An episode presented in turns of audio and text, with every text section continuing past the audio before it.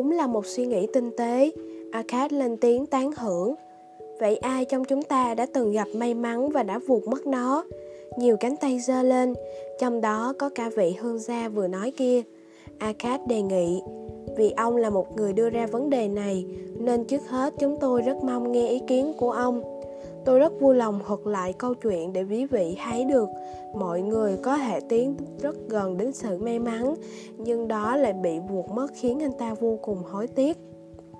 Vài người hương gia nọ bắt đầu kể. Nhiều năm trước đây, khi tôi còn trẻ và mới lập gia đình, lúc ấy tôi còn chưa làm nghề kinh doanh mà hàng ngày vẫn đi làm cho người khác để nuôi sống bản thân và gia đình của mình. Một ngày nọ, cha tôi hồ hởi tìm đến và thuyết phục tôi tham gia vào một vụ đầu tư. Ông nói rằng con trai của người bạn tham gia với ông đang dự định một mua một mảnh đất khô cằn nằm không xa khu vực của chúng tôi đang sống. Người đó dự trù sau khi mua xong sẽ cho xây dựng ba nguồn nước để đưa nước vào mảnh đất ấy, khiến nó thành đất có thể trồng trọt được. Sau đó anh ta sẽ phân mảnh đất ấy thành những lô đất nhỏ, bán cho những người cần xây nhà và trồng trọt. Do chàng trai này có hoàn cảnh giống tôi, chỉ là một thanh niên làm việc kiếm sống hàng ngày và gia đình rất nghèo, nên không đủ tài chính để thực hiện dự định đó. Vì vậy, anh ta quyết định rủ nhiều người bạn cùng góp vốn đầu tư. Kế hoạch này đã có mười người tham gia, họ đều đang đi tìm việc làm để nuôi sống gia đình, nên đồng ý trích ra một phần mười số tiền kiếm được góp vào công trình đó. Đến khi nào mảnh đất được bán lại, số tiền thu được sẽ phân chia đúng theo tỷ lệ mà mỗi người góp vốn.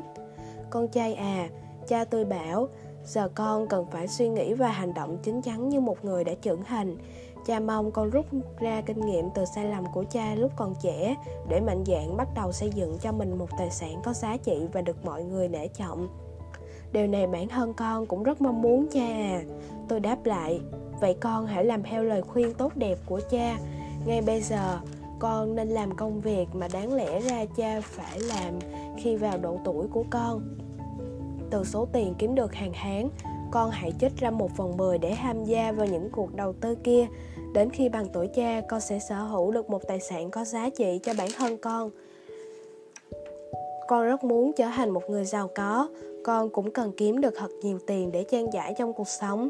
Tuy vậy, con đang băn khoăn không biết có nên nghe theo lời khuyên của cha hay không, bởi vì con còn rất trẻ và còn có nhiều thời gian để làm mọi chuyện. Cha đã từng nghĩ như thế khi bằng tuổi của con. Con trai à, thế đấy, rồi nhiều năm trôi qua, cha chẳng thể làm được điều gì cả. Thời đại con đang sống khác với trẻ của cha. Cha à, con sẽ tránh vết xe đổ của cha. Xin cha đừng lo. Con đang có cơ hội may mắn lớn trong đời đó con trai. Dịp may này sẽ giúp chúng ta có trở nên giàu có. Cha khuyên con đừng nên chậm trễ nữa. Ngày mai, con hãy tới gặp và thương lượng với anh ta để góp một phần mười số tiền kiếm được của con vào kế hoạch ấy. Đây là một sự đầu tư quan trọng cho tương lai của con. Vì vậy con hãy nhanh lên. Cơ hội không chờ đợi ai bao giờ. Hôm nay nó ở đây, nhưng ngày mai nó đến chỗ khác rồi. Thế nên con đừng bao giờ chậm trễ. Mặc những lời khuyên lớn, hút sụp của cha, tôi vẫn lưỡng lự không thực hiện công việc đó. Và rồi tôi bị cuốn hút vào những cái áo choàng đẹp, sang trọng ở cửa ngoài chợ. Đã bỏ tiền ra mua hai cái cho tôi và vợ tôi. Nếu dành ra một phần mười số tiền kiếm được để đầu tư vào kế hoạch kia, thì tôi nghĩ không thể mua được những cái áo đẹp như thế. Tại sao tôi phải hy sinh những sở thích của bản thân để làm những công việc mất nhiều thời gian như thế? Chính vì những suy nghĩ như vậy mà tôi đã không làm theo lời khuyên đầy kinh nghiệm quý báu của cha tôi. Sau một thời gian, quả thật công trình ấy đã mang lại lợi nhuận rất lớn và mỗi người tham gia vào kế hoạch đó đã thu được một khoản tiền gấp mười lần số vốn đã bỏ ra. Điều này khiến tôi vô cùng hối tiếc và hằn chắc mình rằng thật hiếu khôn ngoan, ngoan cố không nghe lời khuyên đúng đắn của cha mình. Câu chuyện của tôi là minh chứng cụ thể rằng tôi đã để vụt mất cơ hội làm giàu của mình. Trong câu chuyện này, chúng ta thấy được may mắn sẽ đến với những ai biết đón nhận nó. Người đàn ông ngồi bên cạnh vị hương gia vừa kể chuyện vừa lên tiếng. Việc một người tạo dựng được sản nghiệp luôn luôn có những bài học giá trị đáng để chúng ta học hỏi. Chúng ta có thể khởi nghiệp bằng một vài đồng bạc lẻ hay bằng một số tiền trích ra từ khoản thu nhập nhỏ nhoi của mình. Như chính tôi chẳng hạn, tôi bắt đầu sự nghiệp làm giàu của mình khi còn là một cậu bé và đã một mua một con búp bê với giá một đồng bạc. Cho đến bây giờ, tôi đã sở hữu được một trang trại chăn nuôi gia súc có số lượng lên tới hàng ngàn con. Cơ hội khởi đầu là cho sự giàu có là có thể đến với bất kỳ ai, nhưng nó tùy thuộc vào việc con người có nắm bắt cơ hội đó hay không và thực hiện như thế nào. Một là biết nắm bắt, quyết tâm thực hiện để đạt được thành công và sở hữu được các tài sản có giá trị. Hai là bỏ qua cơ hội hoặc không có ý chí thực hiện, để rồi suốt đời sống trong sự nghèo khó và hối tiếc. Tôi cũng xin được phát biểu về vấn đề này. Một người khác lên tiếng, tôi là Siri. Mặc, mặc dù sử dụng ngôn ngữ của các bạn không thành thạo lắm, nhưng tôi rất muốn gọi đúng tên người bạn hơn gia vừa rồi. Nếu tôi gọi tên người hơn gia này theo ngôn ngữ của bạn thì chắc chắn tôi phát âm không đúng. Nhưng nếu tôi gọi bằng tiếng Siri thì có lẽ các bạn không hiểu. Vậy thì kính thưa tất cả quý vị, nếu muốn có một cái tên chung để gọi người cố tình né tránh hoặc không chịu làm việc nhằm đem lại lợi ích cho bản thân anh ta, thì các bạn gọi người đó là gì nhỉ? Một cái trì hoãn, ô lì, một giọng nói cất lên. Chính là thế đó, người đến từ Siri khoa tay đồng tình một cách mạnh mẽ. Với tình trạng như thế, anh ta chỉ mất thời gian chờ đợi mà thôi. Khi dịp may đến, anh ta lại bảo mình đang có nhiều việc phải làm và xin hãy đợi đó. Anh ta không hề biết rằng dịp may không chờ đợi một cái chậm chạp nào cả. Nếu người nào muốn nắm bắt cơ hội thì phải nhanh chân lên, phải quyết tâm thực hiện đến cùng mới mong tận dụng được ưu điểm của cơ hội đó. Do vậy, tôi khẳng định rằng bất cứ nào chậm chạp, do dự được một cơ hội tốt thì đích thị đó là một kẻ ù lì trong một cách đáng tiếc, và chắc chắn anh ta sẽ hối hận không khác gì những người bạn hương gia lúc còn trẻ của chúng ta. Vị hương gia đứng lên và cúi mình đáp lại, tôi xin tỏ lòng thành kính cúc kính phục bạn, bạn đã không ngần ngại nói một cách thẳng thắn về, về vấn đề đó. Để hiểu rõ vấn đề, chúng ta cần nghe càng nhiều càng tốt những kinh nghiệm khác nhau về sự may mắn. Ai có thể kể cho chúng tôi nghe về không? Akad nói, tôi sẽ kể. Một người đàn ông trung niên mặc áo choàng màu đỏ đáp lại, tôi là một người thu mua gia súc, chủ yếu là lạc đà và ngựa, nhưng thỉnh thoảng tôi mua cả cừu và dê. Câu chuyện tôi kể ra sau đây sẽ minh chứng một sự thật là dịp may hiếm có thường vụt qua rất nhanh. Như trường hợp của tôi, nó chỉ đến qua trong một đêm, mặc dù tôi mong mỏi chờ đợi nó từ đó rất lâu, và đáng tiếc là tôi đã vụt mất nó. Đánh giá điều này như thế nào tùy thuộc vào các bạn. Với giọng trầm ngâm như hồi tưởng lại quá khứ, ông ta kể lại.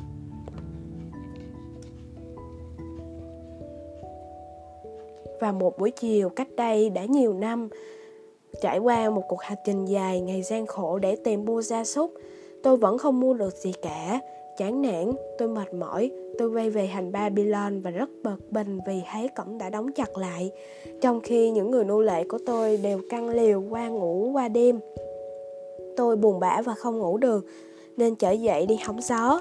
Tình cờ, tôi gặp được một người đàn ông dân trung niên đi lanh quanh, có vẻ như rất sốt ruột và lo lắng vì một điều gì đó. Giống như chúng tôi, đoàn người của ông đang ở ngoài hành. Kính thưa ông, người nông dân nói với tôi, nhìn bên ngoài, tôi đoán ông là một người thu mua gia súc. Nếu đúng như thế, tôi rất muốn bán cho ông toàn bộ bầy cừu béo tốt của tôi. Tôi từ xa phương tới, đang định sáng đem đàn cừu này ra hành để bán. Nhưng vừa rồi tôi mới nhận được tin người vợ yêu quý của tôi hiện nay đang lâm bệnh nặng ở nhà. Tôi phải trở về càng sớm càng tốt, nên muốn bán bầy cừu kia ngay lập tức này. Mong ông giúp tôi và các nô lệ của tôi được trở về ngay trong đêm nay. Vào lúc đó, trời rất tối nên tôi không thể quan sát được bầy cừu của ông ấy. Nhưng căn cứ vào tiếng kêu, tôi đoán số lượng cừu chắc chắn phải rất nhiều. Tôi đã mất mười ngày trong rong ruổi, vô ích mà vẫn không mua được gì cả. Vì thế tôi rất hứng khởi trước lời đề nghị đó và thương lượng ngay với người nông dân. Do quá lo lắng, ông ấy đã đưa ra mức giá rất thấp so với giá thông thường rao bán một con cừu. Tôi đồng ý ngay, bởi vì tôi biết chắc chắn vào sáng ngày mai, những người nô lệ của tôi có thể lùa cả bầy cừu qua cổng và bán với giá cao hơn rất nhiều. Cuộc thương lượng kết thúc, tôi gọi những người nô lệ mang đuốc đến để đếm bầy cừu. Vì theo người nông dân, số lượng cá bầy lên tới chín trăm con. Mặc dù đã rất cố gắng nhưng chúng tôi không tài nào đếm được. Vì vậy, không biết suối quậy thế nào, tôi lại bảo với ông ấy rằng đợi đến ngày mai khi đếm xong, tôi sẽ thanh toán tiền cho ông ta. Xin làm ơn thưa quý ông, ông ta khẩn khoản, ngài có thể trả cho tôi hai phần ba số tiền của chín trăm con cừu này cũng được, để tôi có thể khởi hành ngay bây giờ. Tôi sẽ để lại đây người nô lệ thông minh và hiểu biết nhất của tôi. Sáng nay, vào sáng mai, cậu ta sẽ giúp ông đếm cừu. Tôi rất tin cậy và anh ta và hồn giao cho anh ta những việc quan trọng. Vì vậy, ông có thể điều chỉnh phần tiền phải trả còn lại nếu có sai lệch về số lượng, nhưng do sự ngu tối và quá tính toán của mình, ông ta quyết định không chịu đưa tiền như lời đề nghị ông ấy ngay lúc đó.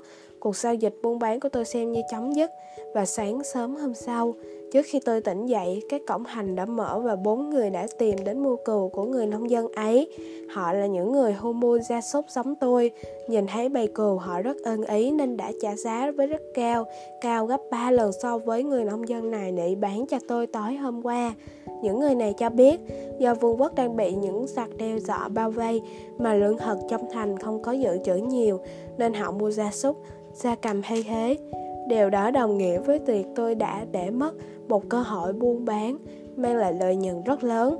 Vậy có phải dịp may hiếm có đã vụt khỏi cầm tay của tôi không?